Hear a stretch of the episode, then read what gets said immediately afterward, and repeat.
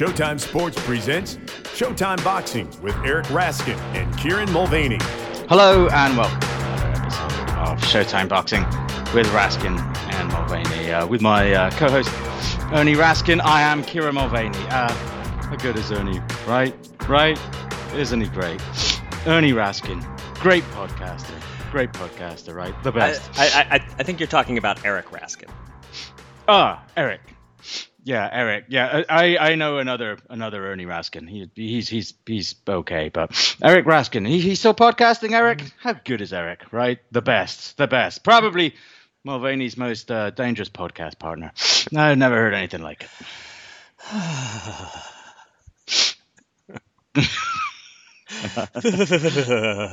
Here we are, Kieran. Here we are. 2020. Here we are. 75 or so days to go until November 3rd, he says, apropos of nothing whatsoever, but there you go.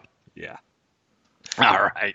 Well, this week on the it amuses us. That's It does. thing. This this week on the podcast, uh, we have some really solid slates of fights to review. It's like the old times again, uh, and preview. Uh, we are opening up the listener mailbag for the first time in a little while, uh, and we have all sorts of news to discuss concerning Oscar De La Hoya, Canelo Alvarez, and DAZN, as that situation's taken quite a few new twists and turns since we discussed it last week with Keith Idec. Uh, but we start with the home network. Uh, we've got a little Showtime news to kick off the show. Uh, and the full undercard, or indeed undercards, if you will, for the September 26th pay per view event, co headlined by the Charlo twins, has been announced. Uh, it is, as we discussed previously, it's a six fight card.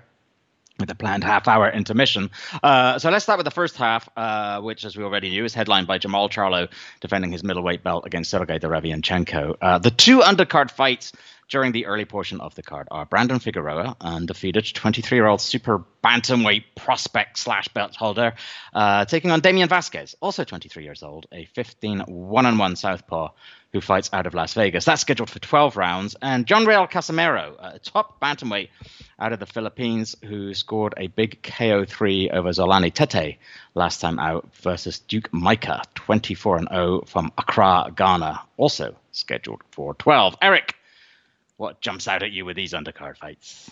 Casimero versus Micah is undoubtedly the better of the two fights, and it's a really intriguing one. American fans probably aren't very familiar with Micah, even though his last four fights have been in the U.S. They haven't been on TV, they've been on club shows and off TV undercards.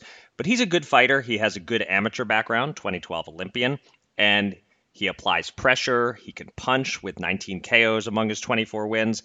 But this is a big step up for him. He should be the underdog against Casimero, but it's close. Th- This is just a really intriguing matchup on paper of a tested veteran against a less tested up and comer. Figueroa versus Vasquez. Well, I like watching Figueroa fight. He, he seems to have a high ceiling, but he is still just a prospect, even if he's been navigated into an alphabet belt already. Yeah, there, there are a dozen titles in each division. Somebody has to hold them, right? uh, so he has one, but he's a prospect, and he's being matched like a prospect here. On paper, Vasquez is a sizable underdog in this one. So, if I'm being honest, that's a showcase fight, a chance to see a possible future star do his thing. But Casimero Micah, that's potentially an excellent fight to build toward Charlo Derevianchenko.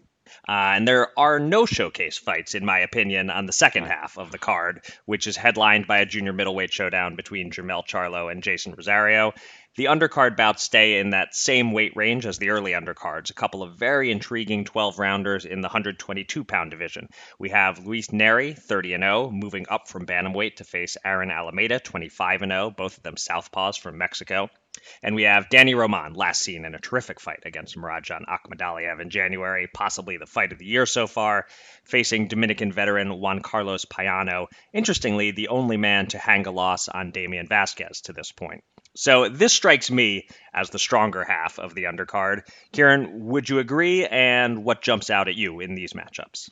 Yeah, I would agree. Uh, although not, you know, not by a huge amount, which is meant not on a slate on this undercard, but recognition, I think, of the fact that the, the first one is good as well. But, um, but yes, look, I agree with you. We don't have a showcase fight here. Um, Roman Payano should be an excellent, you know, quality uh, bow. Um, my, opinion of Roman, which was pretty high anyway, actually went up with his defeat to Akhmadaliev. You know, I've, I've long been, you know, a conductor on the Akhmadaliev train, and and I thought Roman gave very nearly as good as he got in that fight. Uh, he proved that he is you know, a match or at the very least an extremely tough out for just about everyone in that division. Uh, you know, in theory, you'd look at it on paper and you think that maybe he should have a bit too much for Payano, who lost to Neri and was blown out in one round by Naoya Inoue. But although he lost to Rau'shee Warren in his only other pro loss, you know, which suggests you look at that, you think, oh, maybe he falls short when he steps up to the top level. That was in a rematch to a bout in which he hung Warren's first defeat on him, and right. he's the only person to beat Mike Plania, who we recently saw upsetting Joshua Greer in the bubble. Uh, he stopped Anselmo Moreno, who for the cup of coffee was all the hipsters up and coming choice um, for boxer you wanted to watch. Um, and as you mentioned, he beat Damian Vasquez. So he is at the very least an extremely live dog in this contest. But Nery Alameda is the potentially very interesting one here. Look, Neri is unbeaten, and he's been a destroyer, uh, including two knockout wins over Shinsuke Yamanaka that sent Yamanaka into retirement. But here's the big but always with Luis Neri. He was way overweight for the Yamanaka rematch yep. uh, to the extent that he was permanently banned by the Japanese Boxing Commission. Um, he was initially over when he met Payano, uh, and he was a pounder over when he was supposed to meet Emmanuel Rodriguez on the Wilder Ortiz 2 undercard, um, and then elected not to try and lose that weight, and so the fight fell through. So the, that's the baggage that Luis Neri carries, and perhaps being at 120 too rather than at 118 will mean those days are in the past. Alameda also undefeated. Um, less known about him. This is only his second fight outside of the United States. Uh, it's his first in the US in a couple of years. He is a natural super bantam, hmm. but he has basically the same height and reach as Luis Neri. Uh, this promises to be an extremely interesting battle of two undefeated Southpaw Mexicans. Yeah, and, and I'll just add if I know Stephen Espinoza with four fights on these undercards, all at 118 mm-hmm. or 122, that's entirely by design. And Showtime yep. and PBC will have a couple of additional 122 pounders on standby so that we get six fights on September 26th no matter what. Yep. Um, in other news, Boy, there is a lot going on with the biggest star in boxing, Canelo Alvarez, his promoter, Oscar De La Hoya, and the streaming service they're currently tied to, DAZN. I'm not really sure where to begin, but I guess I should just run down all the news because it ties together to some extent. We talked last week with Keith Idec about how Canelo doesn't have an opponent yet. He won't be fighting in September. Now they're looking at late fall, but DAZN wants him to take a big pay cut and wants him to take on a viable opponent. When David Benavidez dropped his WBC 168 pound title on the scale last week, that belt became vacant. And surprise, surprise, the WBC decided Canelo should fight for it, and can do so against the non contender he supposedly requested, Avni Yildirim. Uh, IDEC reported this week that DAZN will not pay for that fight, which makes sense since DAZN didn't want Canelo versus Anthony Dirrell either, and Dirrell defeated Yildirim last year. So, as of now, no progress on whom Canelo will fight next and when, and the tension between Golden Boy and DAZN grows, and there was supposed to be a card this coming Friday on DAZN headlined by Javier Fortuna, but Golden Boy couldn't find a suitable opponent for Fortuna after Jorge Linares dropped out, so now that whole broadcast is off, with DAZN reportedly being the ones to cancel it, or at least postpone it.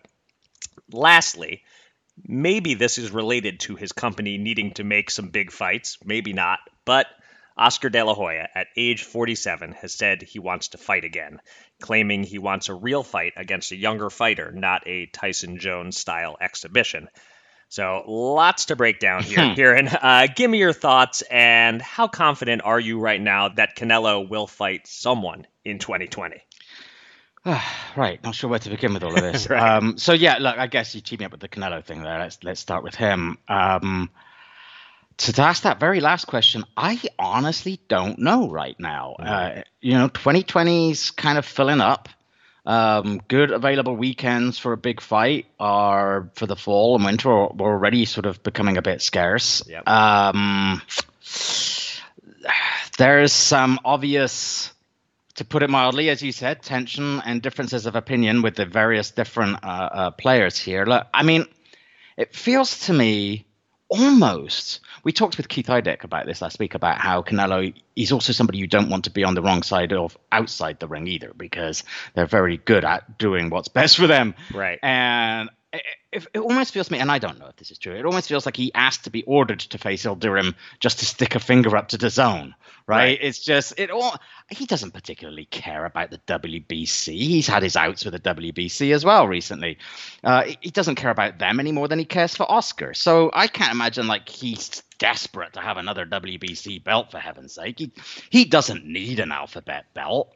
Um, it may be that he told his team to put in this request if he did indeed put in the request just to keep all his irons in the fire. But I don't know what's going to happen with Canelo, but I, I, cannot for a second believe that Canelo Alvarez is going to be pissed if he's not allowed to fight Avni Yildirim. Yeah, that's that's that's a good take. Um, it would give me great pleasure to believe that the WBC is being used as a pawn here by, by yeah. Canelo. That that would make me happy because I, I don't know how anyone still takes the alphabet group seriously in, in 2020. I don't know how they took them seriously 15, 18 years ago, but it's just so obvious here. It's it's all done right out in the open they're not fooling anybody into thinking rankings and title shots are earned. It's all about getting some of that Canelo money. Um, but yeah, he might be he might be trying to just uh, see see how far he can go in yeah. uh, toying with DAZN and and requesting opponents that they're not going to want him to fight. I don't know how possible it is for Canelo or DAZN to break their contract, but it seems DAZN by saying they don't want this, that they would rather lose Canelo than overpay for a total mismatch. And I can't blame them. You know, a, a fighter coming off a long layoff can get a soft touch. I'm cool with that, but this is too soft. It's unmarketable. DAZN is right to refuse it, uh, I think, here. Yeah, I mean, I, mean, I agree. It's uh, on the other hand, they sort of need Canelo. Canelo right. is fully aware that he is their anchor, especially, you know, you've got Golovkin. They still want a third fight with Golovkin and Canelo, even though it appears that Gennady is clearly on the downslope and that that third fight, I think, is not going to be anything like what the first two were. Right. And that makes it all the more important um, to, you know, to sort of keep Canelo. Canelo's fully aware of what his bargaining power is here, I right. think. Um, but at the same time, DAZN's like, hey man, you want thirty million dollars for a fight, um, and we do have this contract. So yeah, these are two uh, sides with a great deal of leverage over each other. Uh, the one, the one side that doesn't seem to have a tremendous amount of leverage necessarily is the one in the middle, Golden Boy. But uh, right. yeah, I don't know. Talking of Golden Boys, golly gosh, Oscar. um, I, I don't know how long and hard Oscar thought about this before he came out and said it, or whether this was some, you know, late night spontaneity, or, or it's just the kind of thing. Oscar says stuff, yes. doesn't he? Um, and I don't know if this was just one of those things, or whether he has, you know, he's looked at Tyson and he's looked Mike Tyson, he's looked at Roy Jones. Evander Holyfield's been posting images of him working out. Uh, we'll talk later about Sergio Martinez. Um, and he's thinking, man, I, I want some of that. Uh, and no matter who they are or how old they are, fighters never stop being fighters. And look, I, I don't even without looking at him in the last couple of weeks, I I can safely say Oscar De La Hoya is way, way, way out of fighting shape. And even at the very end of his pro career, he was barely in fighting shape. Um, right. His lifestyle was really sort of taking its toll on him. He barely got past Steve Forbes before Manny Pacquiao destroyed him. This is one situation where I would think that um, athletic commissions would probably come to our rescue a little bit here. I, I, have a very hard time imagining, particularly given how profile it would be and, and, and what a big name Oscar De La Hoya is and what big news it would be if he were to get very badly hurt, I would cannot imagine California or Nevada actually letting this happen. Certainly not not necessarily saying you can't fight, but yeah, they're not going to put him allow him to fight anybody good.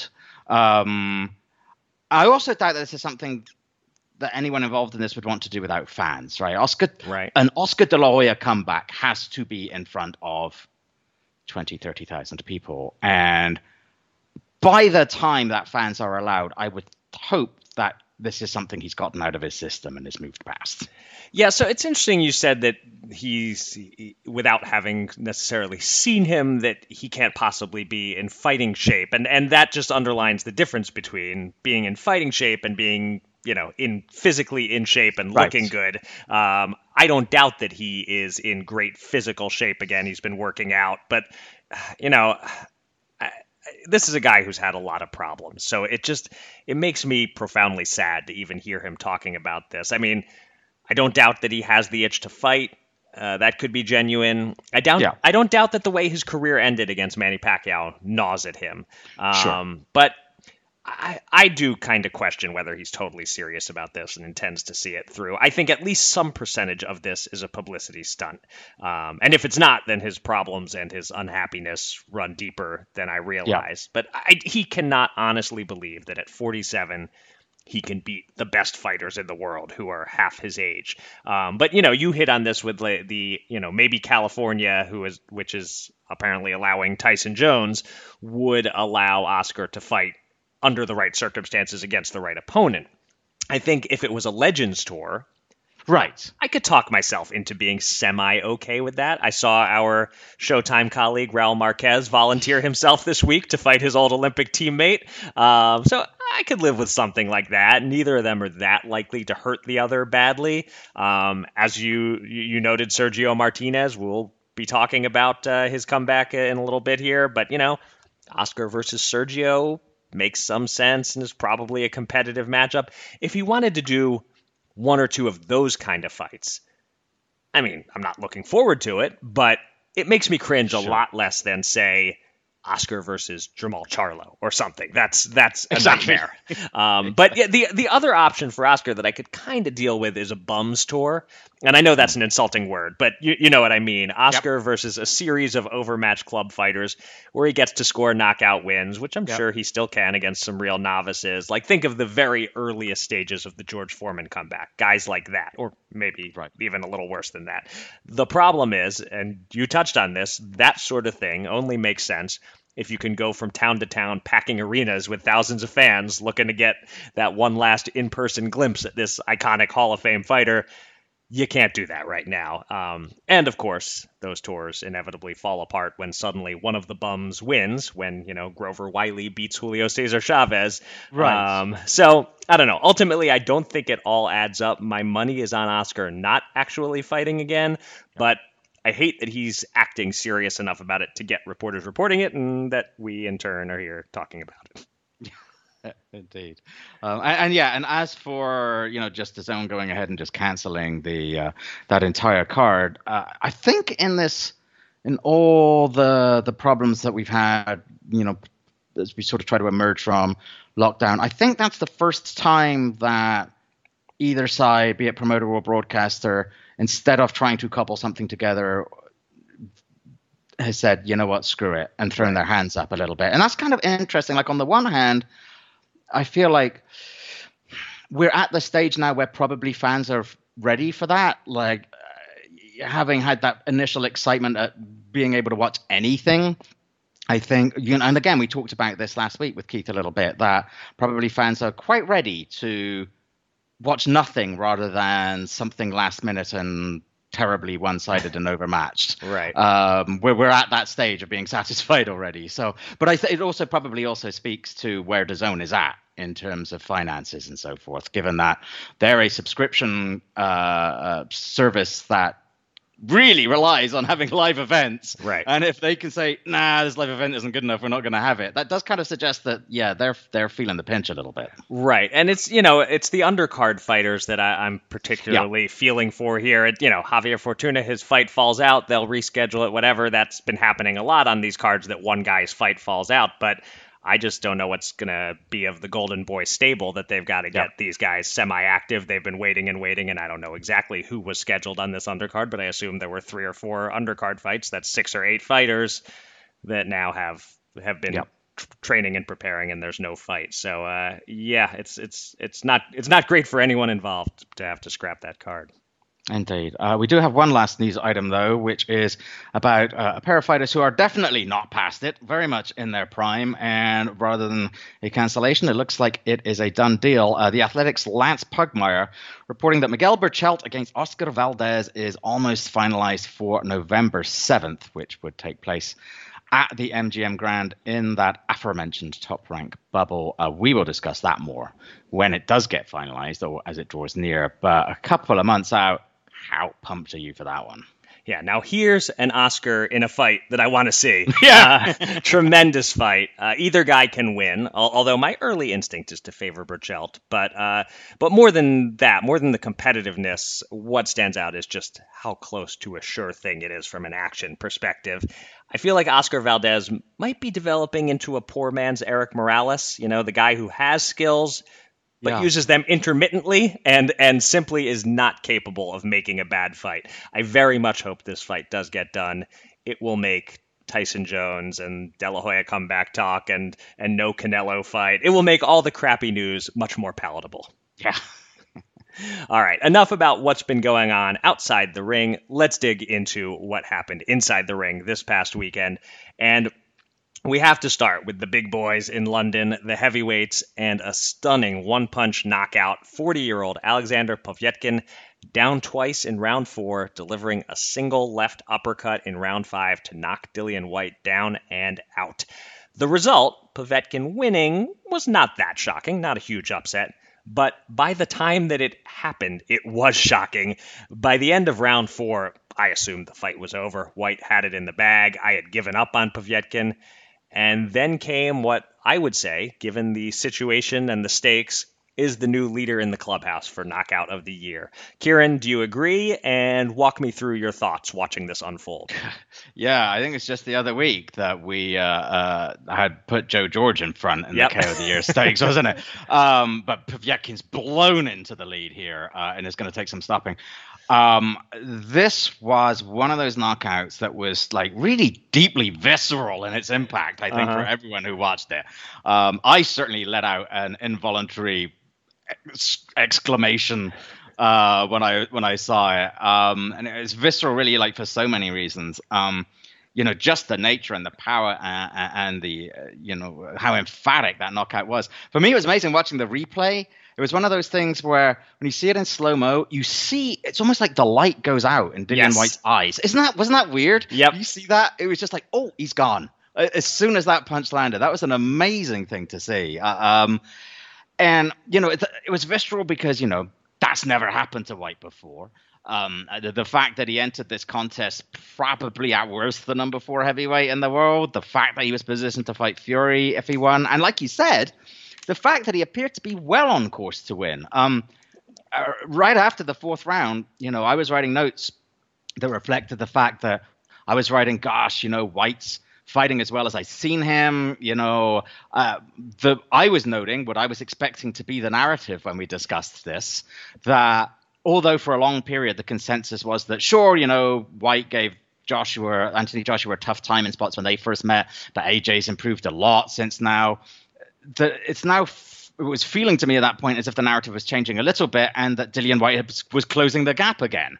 Right. Um, you know, I was making notes about how finally Povetkin's long career appeared to be winding down, that he just still couldn't quite do it anymore. And then came that thunderbolt. And that was not, you know, I think it was Breadman the other week said there's no such thing as a lucky punch. And this was the definition of that because even if he hadn't been landing it super effectively, Povetkin had been trying to land that left hook to the body quite a bit, and he he suckered Dillian Whyte into thinking there was another left hook to the body coming, and he turned it into an uppercut at the last minute, and bam, he planned that punch, and he was able to execute it just perfectly. That was fantastic work in the end there by Alexander Povetkin. I I have to that was that was shocking definitely. Yeah. Um, he, he he might have planned it, but I'll say this: even if it wasn't planned, that was 20 something years in boxing of instinct of knowing Absolutely. how to how to throw a punch and set up 100%. the next punch and take advantage of an opening and uh, uh, yeah so e- either way it was definitely not a lucky punch exactly um, so eddie hearn who was also clearly in shock afterward um, said that uh, you know, Dillian Whyte will activate his rematch clause. Um, I'm sure Whyte said that before he'd even looked at the the footage or had the faintest idea what had happened to him. Right. Um, is that what you want to see? Is that what's best for fight fans? An immediate rematch, or would you prefer Povetkin against someone else next? There are so many heavyweights that I wouldn't mind learning something about, and Povetkin Mm. is the guy who tells us where they stand. Um, so, like Otto Wallin, we were just discussing last week that we want to see him against someone in between Travis Kauffman and Tyson Fury. I think Povetkin is a perfect guy to tell us how good Wallin is. I also think Povetkin versus Andy Ruiz would be intriguing. Povetkin Luis Ortiz is a great matchup between a still viable 40 year old and a still viable 60 year old.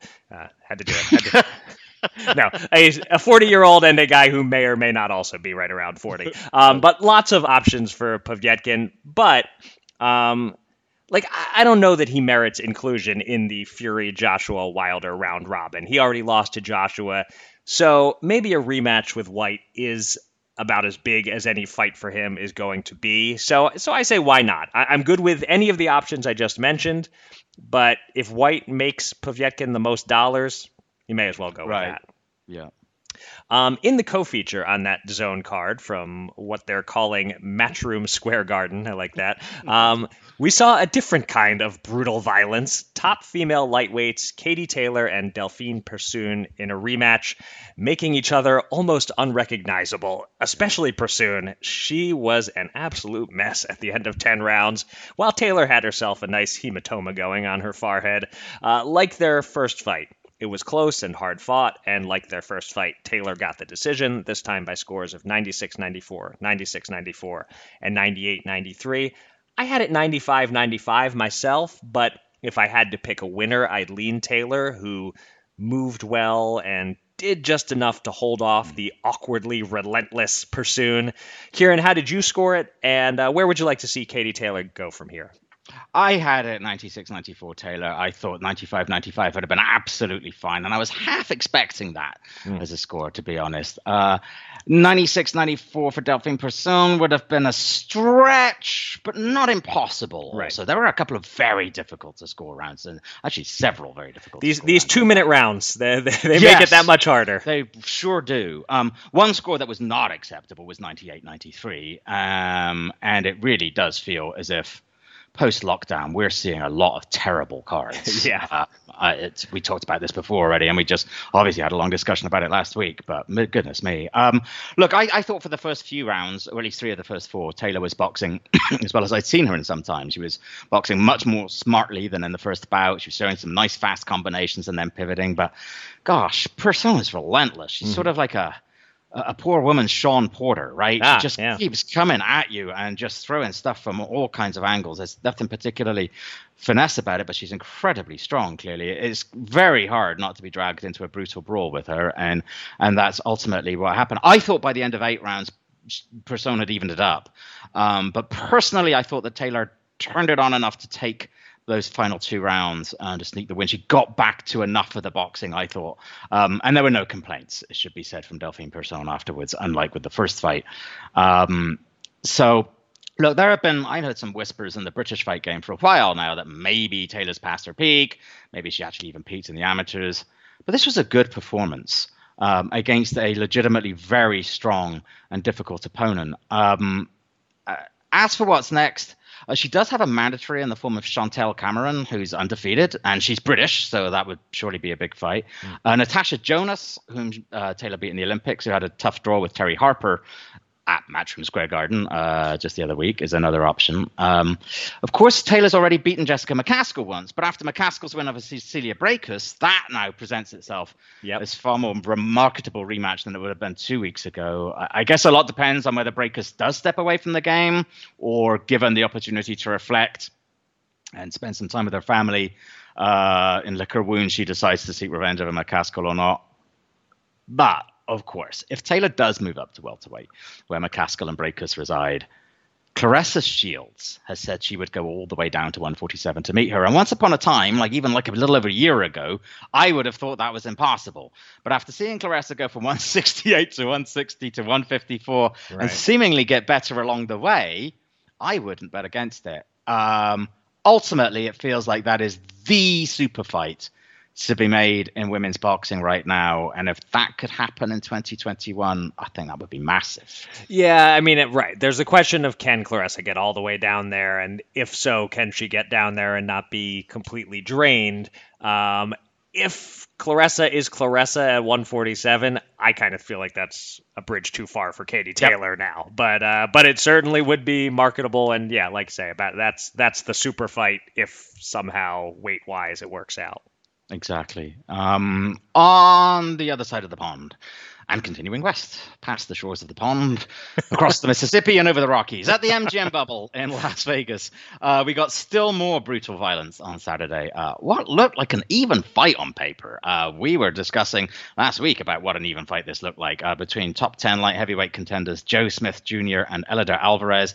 Started competitively for a couple of rounds uh, before it turned into an ass kicking in Smith's favor. Um, in round nine, Smith knocked Alvarez down, and halfway through the ropes, he couldn't quite make it all the way up before referee Tony Weeks reached the count of 10. So Smith now adds Eleider Alvarez to a list of KO victims that includes Bernard Hopkins. And again, Smith getting his own little like genre here of knocking his opponent yeah. through the ropes.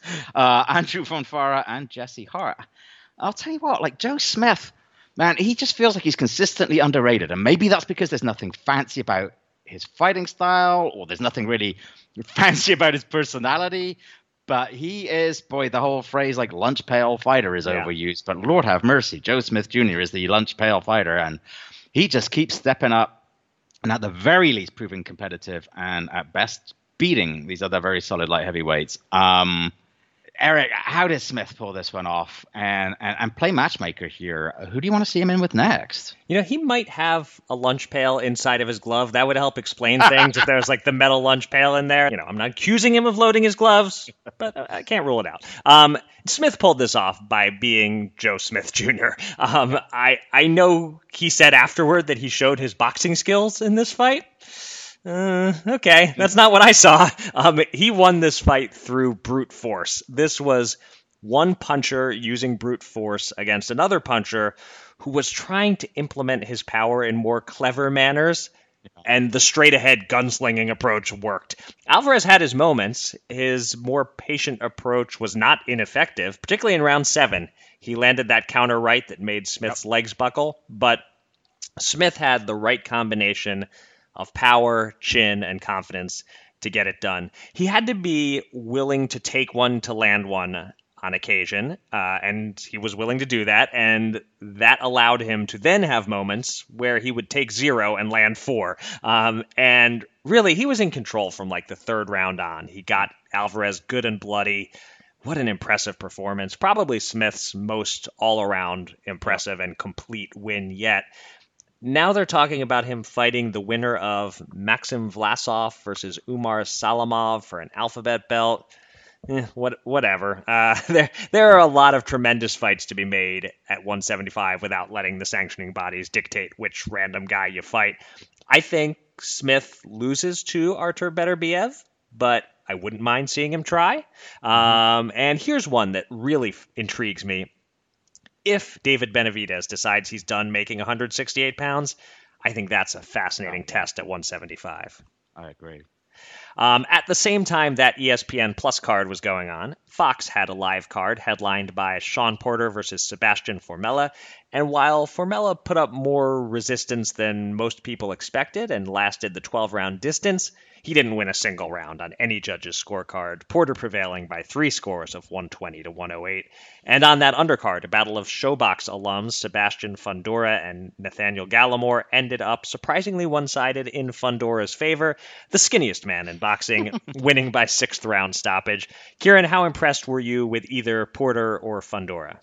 Yeah, Porter looked really good to me. I mean, he was in a different class, as you said, you know, to Formella, obviously. Full credit um, to follow up from what you said, to Formella for being obviously an extremely tough guy because uh, Porter was beating him to the body, especially uh, all, all, night. Uh, poor is going to be peeing blood all the way home to Germany. Um, there, there were elements of that fight that were classic Shawn Porter for better and for worse. Um, you know, effective aggression suddenly yielding to sloppy aggression and then back again. You know, there were times where he did a terrible job of judging the distance, and he'd either fall way short with a power punch from outside or be way too close and fall in on Formella um, while, while throwing. But there were other times where I thought he set up his power with a skill we see from him not enough. Uh, you know, when he, you know, he jabbed his way in, where he got the distance just right, where the combinations were really well thought out, um, where he looked the epitome of a, of a powerful boxer puncher. Um, he, he definitely did himself no harm with that performance last night. Yeah, Formella was what he was, and and he was there for an to be an opponent and for Porter to work on some things, but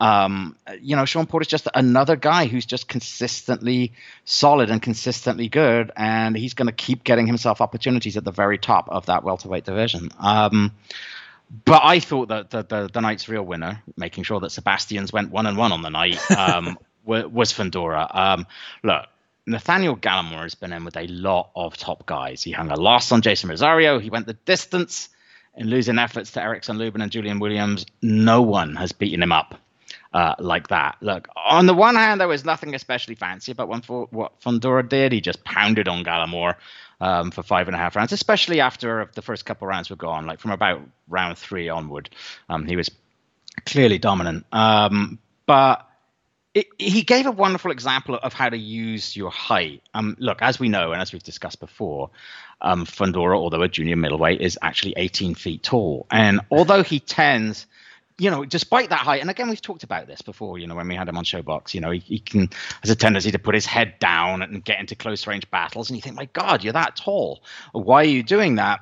he showed on Saturday how to get into a fight while still maximizing your height advantages. He used that straight left to keep Gallimore at just the right distance. And then he repeatedly took just a half step forward and turned that left into an uppercut over and over, which is exactly the punch you want when you're actually a six-six junior middleweight. Um, I thought brilliant execution all night. Uh, I, I, think it is safe to say we will not be seeing Sebastian Fundora on ShoBox again. This was a uh, this was a real coming out party for him. I thought. Hmm.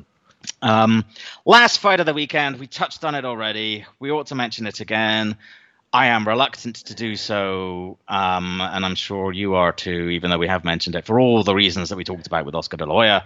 45 year old Sergio Martinez returned to the ring, dropped and stopped Jose Miguel Fandino in seven rounds. I didn't watch it. Uh, did you? Could you bring yourself to do it? Nope, nope. I sure couldn't. Uh, I could bring myself to watch a clip on Twitter of the ending. Uh, Fandino obviously isn't much. He can be part of the De La Hoya unretirement tour right. if there is one. Um, but my assumption with this Sergio comeback is that it lasts until he fights a real opponent or his knees give out again, whichever comes first. I'd like to believe he just wanted to go out on a winning note and he'll be one and done, but that's not usually the way these things work. No. Uh, coming off that busy weekend of fights, we have another fairly busy week ahead, and there's a clear main event of the slate. It's on ESPN Plus on Saturday from the MGM bubble in Las Vegas. Jose Ramirez versus Victor Postol for a couple of belts at 140 pounds. This was the first major fight to get postponed by COVID when it was scheduled to take place in China in January. So they moved it to the US in the spring and it got postponed again. Uh, but now, hopefully, it's on and it pits two of the best in the division against each other. Most people would agree Josh Taylor is the man to beat right now, but Ramirez isn't far behind him, and Postol is surely top five. Kieran, how live an underdog here is Postol? Yeah, he's definitely live. Um, look, he's the dog, clearly. Uh, um, against most other 140 pounders, though, he'd be, you know, probably at worst even up. Um, you know, the problem with Postol is that he's rarely with you know with occasional exceptions like a stoppage of Lucas Matthysse, he's he's rarely seemed to have much of a second gear, right? If he's able to suck you into his pace and distance, you're in trouble. But if you're good enough and you're versatile enough, as Terence Crawford was and as Josh Taylor was, then he isn't likely to be able to come back at you. Uh, the other problem with Postol is his inactivity. You know, since losing to Crawford in 2016. He fought once in 2017, twice in 2018, once in 2019, and of course through no fault of his own, not at all in 2020. And for, you know, for a guy who relies on getting his timing and distance just right, I think that's that's problematic. And in that stretch, Taylor is the only world class opponent he's met. Um, look, uh, Ramirez Taylor has a feeling of inevitability about it, and that this is it feels as if this is a big step forward for Ramirez in that but it's a dangerous one. Mm. Um, if Ramirez isn't quite on his game, um, a points win for Postol, or for some reason I have in my head this image of a technical decision TKO win because of a cut in favor of Postol. That's not impossible to picture. Uh, you know, Ramirez is the favorite, but he's going to have to be on his game. Agree. Uh, there are three other televised or streaming cards this week. On Saturday, from Los Angeles on Fox, Erislandy Lara meets Greg Vendetti. And one time podcast guest Caleb Truax takes on Alfredo Angulo. Uh, earlier in the day from London on ESPN Plus, our favorite Daniel Dubois gets in his tune up for a Joe Joyce fight against late sub Ricardo Snijders. And a rare midweek fight on August 26th, uh, Townsville, Australia. Again on ESPN Plus, a major fight in the land down under. Veteran Jeff Horn against undefeated prospect Tim Tszyu. Uh, Eric, any appointment viewing among those options? I actually might categorize Horn versus Tszyu as appointment viewing. Uh, I think it's going to happen at like 5 or 6 a.m. on the East Coast, uh, but I'm sure I'll be up because my body clock is an absolute prick. Uh, I, I want to see that. That's a really interesting crossroads fight. Horn is a slight underdog according to the books. We'll get a sense of how good Tim Tszyu is or isn't here. The rest of the fights, meh. I, I like Truax, but that's offset by how little I want to see Angulo keep Indeed. fighting. Um, Lara Vendetti, I can barely bring myself to make a terrible dad joke about how for Vendetti, every fight is a grudge match. barely, barely bring That's- myself. That's all right. That's, well, all that's right. not Kieran doesn't hate it. Yes, It's not good, but No. it's not awful. you saying it's not awful is a victory. I'll take it. um, uh, then Daniel Dubois. There's some intrigue there to see whether it's a KO1 or a KO2, I suppose. All right, uh, let's bring on our guest, the listeners. Uh, to wrap up the show, we will take a dip into the mailbag. Uh, thanks, as always, for your questions sent with the hashtag AskShowPod. And we start with a good tweet from Daniel Broda, who asked us 160 to 175. Who wins a death match? Would say Beterbiev is favorite, just ahead of Canelo. Callum Smith, a big dark horse, though. Um, and we can assume Daniel is either British or Canadian based on his spelling of favorite. He put the U in there. Um, I don't love his wording, calling it a death match, uh, but I like the question otherwise. So, Kieran, there's a big tournament with a weight limit of 175 pounds. Anyone from 160 to 175 is invited. Who emerges? So I think my eight-person tournament consists of Canelo Alvarez, Artur Beterbiev, Dmitry Bivol, Joe Smith. If he was on the bubble beforehand, he's forced He's his way now, into that. uh, Callum Smith, Caleb Plant, David Benavidez, and Jermall Charlo. Uh, I'm not including Gennady Golovkin because he's a little long in the tooth, I think, at this point, and I don't think he'd be competitive against at this stage against natural super middles or light heavyweights. I'm not including Sergey Kovalev, tooth length, Yes. um, etc. and he's still got his legal issues to address. Um, but that's a really solid group. And however it's seeded, and I didn't go into that much depth, there's only so Right. much work compared to put in here. Um, I agree with Daniel that the two most likely to emerge would be Canelo and Beterbiev. Um, it would be an unbelievable matchup. Uh, we've talked about it before as a dream matchup. Um, Beterbiev's power and strength surely see him, I think, start as a favourite for that, but he can be hit. You know, he was hurt and dropped by Callum Johnson, of course, who's admittedly a beast of a fighter. And Canelo's defense, as we've talked about many, many times, is exceptional, uh, as is his chin. Um, so I see Canelo having to suck up an early onslaught from Beterbiev, maybe taking a lot more damage than even he's used to, but tiring him out in the process. And I think Canelo Alvarez comes back and stops Artur Beterbiev late Wow. to take the victory. Oh, bold. All right. I, I, I would have gone Beterbiev, but I do see Canelo and Bivol as live underdogs, and I wouldn't totally rule out a Benavidez or a Callum Smith, or, of course, Joe Smith has a chance if if he avoids Bivol in the draw. We know that's a bad matchup Exactly. for him. And the only name that uh, didn't make your tournament that I guess uh, might feel slighted is Demetrius Andrade. He could be a problem for some people, but I wouldn't see. I him, wanted I wouldn't see him fighters. winning the thing. Yes, I that's specifically left out Okay. Saunders for that reason. fair enough. Yeah. No offense to the, I, I like Demetrius, nice dude, but still. All right. Uh, next up, a question from frequent mailbagger David Cushion. I have to ask you this question instead of you asking it of me, because as I have mentioned in the past, I have not seen the Rocky sequels. So here goes from David, guys. Very important question: Clubber Lang versus Ivan Drago. Who wins and how? I have to go with Drago by mid-round stoppage. Clubber had a solid chin, but I don't think he could withstand Drago's power and pressure for more than five or six rounds. My subsequent question is, does he die? does does Clubber die? That's what you're asking. Uh, I hope not. Uh, we've we've had enough tragedy in the Rocky films. Um, uh, but yes, you you expose your uh, lack of sequel knowledge by pronouncing it Drago when most pronounce it Drago. But uh, um, I think David's assessment is about right here. Clubber Lang was the weakest fighter of the major Rocky opponents from the first four movies. Uh, he uh, he he got uh, stopped in short order in in the rematch with Rocky. He only won the first time because Rocky was distracted by Mickey dying and was unmotivated in general. Once he got the eye of the tiger back, Clubber had no chance. I've said many times, Rocky 3 easily the most overrated Rocky movie. It's the movie that moved the franchise into schlock. Uh, mm. the Thunderlip scene the Hulk Hogan scene is one of the worst things ever committed to film. Um, there is some good unintentional comedy in this movie, but I think Rocky Four actually does the schlock and the unintentional comedy better. Uh, Rocky Three is trash. If you like it, it's because you liked it in 1983 when you were a kid and you can't see it for what it really is. So no way am I picking the Rocky 3 villain to win. I'll go Drago KO4. Too big, too strong, too many steroids. um, the next one comes from my longtime Twitter friend Bradley at Freeroll for Life, who writes. Discussion about big potential fights can be tedious as boxing waits too long.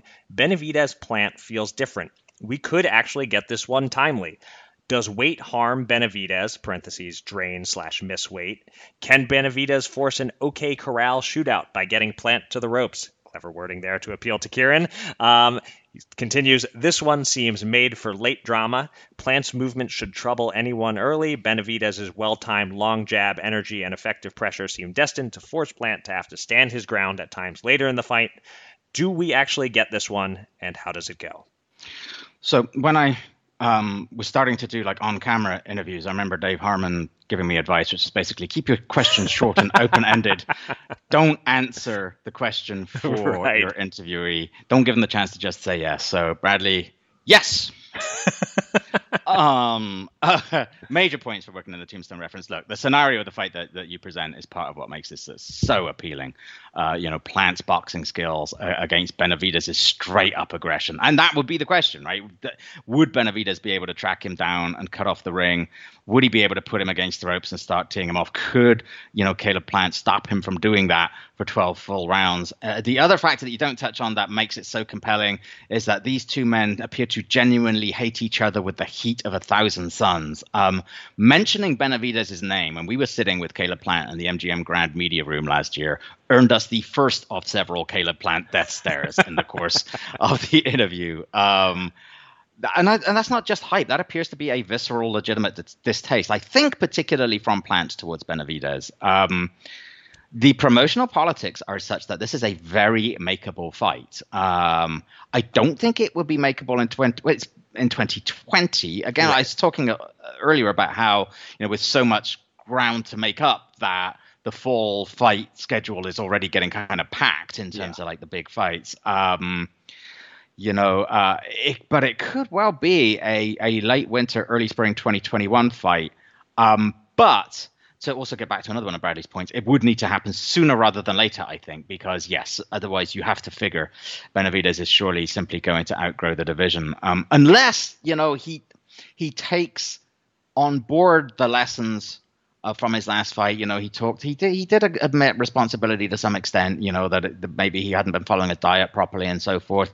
Maybe he does a better job of keeping himself um, closer to his weight. Maybe he's more dedicated with his diet. Maybe if we're still in this same situation, um, by the time this fight comes around, he will take account of the fact that he's not able to use a sauna or during fight week, or he's not able to use the gym so often. So, um, that said, even if he, he, he starts being a bit more dedicated and responsible in that regard, inevitably at some stage it feels like just looking at his frame, David Benavidez is going to wind up at 175. So you'd want to see it sooner rather than later. But everything about this fight the the backstory, the clash in styles, the level of skill and talent of both guys, the the relentlessness of both guys um, makes this an incredibly compelling matchup. Um, I would love for this matchup to be made.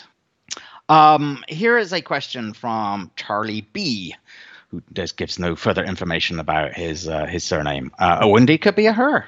Yeah, be a oh, good point. right? Yeah. Right. So there you go. Uh, as far as I know, uh, neither of you write about box write about boxing much. There's the emphasis. Write about Right. boxing much anymore. Is that by choice? Do you prefer podcasting? Do you miss writing about the sport?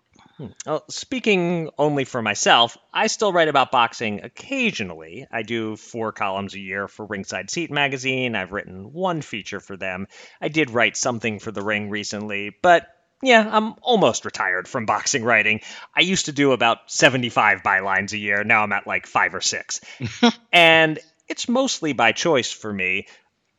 In media, for the most part, the harder it is to do, the less it pays. Uh, writing i- is a lot of work. You know, TV is a teeny tiny fraction of that work for exponentially more money, and podcasting is somewhere in the middle. Um, we put a lot of work into this show, but it's nothing like writing an article where if you're a prideful writer, you agonize Yeah. over almost every word. Uh, now, the more work something requires, the more rewarding it is. When I finish polishing an article, if I feel I did a good job, there's a real sense of accomplishment. Uh, I have to admit, I don't feel accomplished when we finish recording a podcast. Um, maybe a big oral history podcast that I spent 100 hours on, sure. But, um, you know, I- I'm, I'm at a phase of my life where I want to spend about five, six, seven hours a week doing side work. And as long as I can get paid to spend that time podcasting, I'll take that over writing. Do I miss writing about boxing? Um, well, I, I do have my column in Ringside Seat, so I don't, you know, that, that helps a little. And the other thing I have is Twitter, uh, which is, it's not exactly writing, but it's an outlet. Um, so no, I, I don't really miss writing about boxing. It's a, it's a lot of work and the less often you do it, the harder it is to get revved up Yes. each time you do do it. Um, so uh, no, I'm, I'm quite content to identify primarily as a boxing podcaster. Writing is something that you do until somebody is willing to pay you to do something easier. Yeah, yeah, I'm uh, I'm I'm very much with you. Actually, your uh, five or six boxing bylines a year are five or six more than mine right now, and you tweet more often than I do. So, Right. um, you know, I enjoyed being on the beat, um, but I, you know, I both loved and loathed when I was doing deadline reports from ringside. Yeah. Um, God, that's hard. Yeah, I, And- I, and- I, I, I only loathe that. I have no love for deadline reports. Okay. Yeah. okay, like it was be when I nailed it, I'd be like, "Ah, that's Right. fantastic." But gosh, I nailed it so rarely. Lordy, that's that's that's tough. Um, I, I somewhat miss doing the um uh, the behind the scenes sort of in camp features that I used to do, and Mm, you know, yeah. Mulholland would take photographs. That, that that was fun, but um, yeah, look, I spent you know, I really haven't been primarily a boxing writer for well since we were together at HBO, and I very soon realized um, writing words is for the birds. If you can get paid to speak words in Yes. whatever capacity, it's a much better situation. I guess if I really wanted, look, if the opportunity came up, I would absolutely think about it. Uh, and if I really wanted to write some boxing features, I could reach out to like our friend Matt Christie at Boxing Right. News. Um, but it's not that I'm not writing like you in the same way that you're. It's not like you're not writing. Right. Um, I'm doing a lot of writing. I'm writing about the Arctic. I'm writing about climate change. Um, I'm presently writing a book about the New England Aquarium. I just signed a contract to write a book about the Arctic. And like all writing, at the end of every day, I generally think that I suck and I'm terrible. and why am I doing this? And that's it's whatever you're writing about. That's often a consideration, and so I might as well just feel that way about some subjects and and not about boxing as well. So yeah, if the opportunity came up, I'd certainly think about it. But if it doesn't, life goes on, and I'm very happy actually doing podcasting. Well, I sure hope the people who are paying you to write a book aren't listening to this podcast Oh, as I you announce that you suck. I'm oh, they know you suck? Okay. Oh, they know that I think I suck. Okay. All right. All right. Uh, let's get to our last question of the week. It comes from Brett Howard. Uh, short and to the point, Brett asks, what are the best three weight classes in boxing right now? He didn't ask for a one, two, three ranking, just what are the three best, but you can rank them if you want. What do you think, Kieran? Okay, so I actually, you know, had a scan through various divisional rankings, and the first thing was I actually found myself pleasantly surprised at the depth that we have in a number yeah. of weight classes. Like in terms of talent, the sport's in a really healthy place right now, I think, and it sort of took actually sitting down and looking at that to remind myself of that. Um, I was actually slightly surprised to find that, in my opinion, after looking through those, one of the top three right now is heavyweight. You know, I mean, obviously we talk about the big three with a big two and a half, um, you know, in, in that division. But look, when you when your glamour division can boast in its top ten, not just Anthony Joshua and Tyson Fury and Deontay Wilder, but Luis Ortiz and Dillian Whyte and Alexander Povetkin and Joseph Parker and the wild card Alexander Usyk and then up and comers like Daniel Dubois and guys on the fringes like Andy Ruiz Jr. Okay, it ain't Ali, Foreman, Frazier, Lyle, Young, and Norton, but it isn't shabby at all. Right. Um, and Saturday night was a reminder of why we love those big guys. It isn't the only division that can see one punch KOs like that, but lordy, when a 220 pound man hits another 220 pound man on the chin like that, that's really the epitome of why people are drawn to boxing. So I looked at that depth, and you know, and we talked about it earlier. Like there are some good mixes and matches that we could make there. I didn't even mention Otto Wallin. Um, so yeah, heavyweight might be one of them for me. Welterweight has to be another. Yeah. Um, as we discussed the other week, when you can get down to number seven or so on your list before you hit Danny Garcia, you've got a deep division. Um, okay, neither Manny Pacquiao nor Keith Thurman are what they were, but again, we as we still got Shawn Porter Vergil Ortiz Jr. is coming up fast on the rails, and he's going to be a stud. Uh, and then at the top, you've got uh, probably two of the four or five best pound for pound in the world, and Errol Spence and, and Terence Crawford. Um, so those were two. The third was hard. Um, light heavyweight is strong, as we've discussed. Super middleweight is strong. Whichever is stronger depends to a large extent on where Canelo decides to make his home. And by the same token, middleweight improves if he elects to camp out there again. Junior welterweight is strong. Lightweight is strong. But I'm going to go with bantamweight. Um, where right now you have Naoya Inoue, Nordine Oubaali, Nonito Donaire, Luis Nery, Guillermo Rigondeaux, uh, John Riel Casimero, Mike Plania, Emmanuel Rodriguez, names that we've mentioned already. Uh-huh. Um, yeah, I think I'd put that third. Um, so heavy, welter, bantam, but honorable mentions for 35. I didn't even mention 135, but you got Vasily Lomachenko and Teofimo Lopez. 140, right. 168, 175. Honorable mentions for them all. It's not a bad time for the sport. We've got some really good matchups to be made and some real talent out there right now. Yeah, absolutely. And hopefully uh, they will continue to be made as they see those pieces seem to be coming together a bit for the uh, final third of the year here. But um, yeah, my, my list of the top divisions uh, mostly overlaps with yours. I figure welterweight has to be number one for both star power and depth. Um, I think light heavyweight is actually my number two these days. Yeah. Although maybe I'm just feeling the Joe Smith fever at the moment. I don't know. Uh, but yeah, I looked at a lot of the ones you mentioned. Also, I don't recall if you mentioned either 154 or 130, but those both oh, stood out. Yeah, yep. Um, those have a good depth, a lot of young talent. 122 has a lot of intriguing guys on the way up.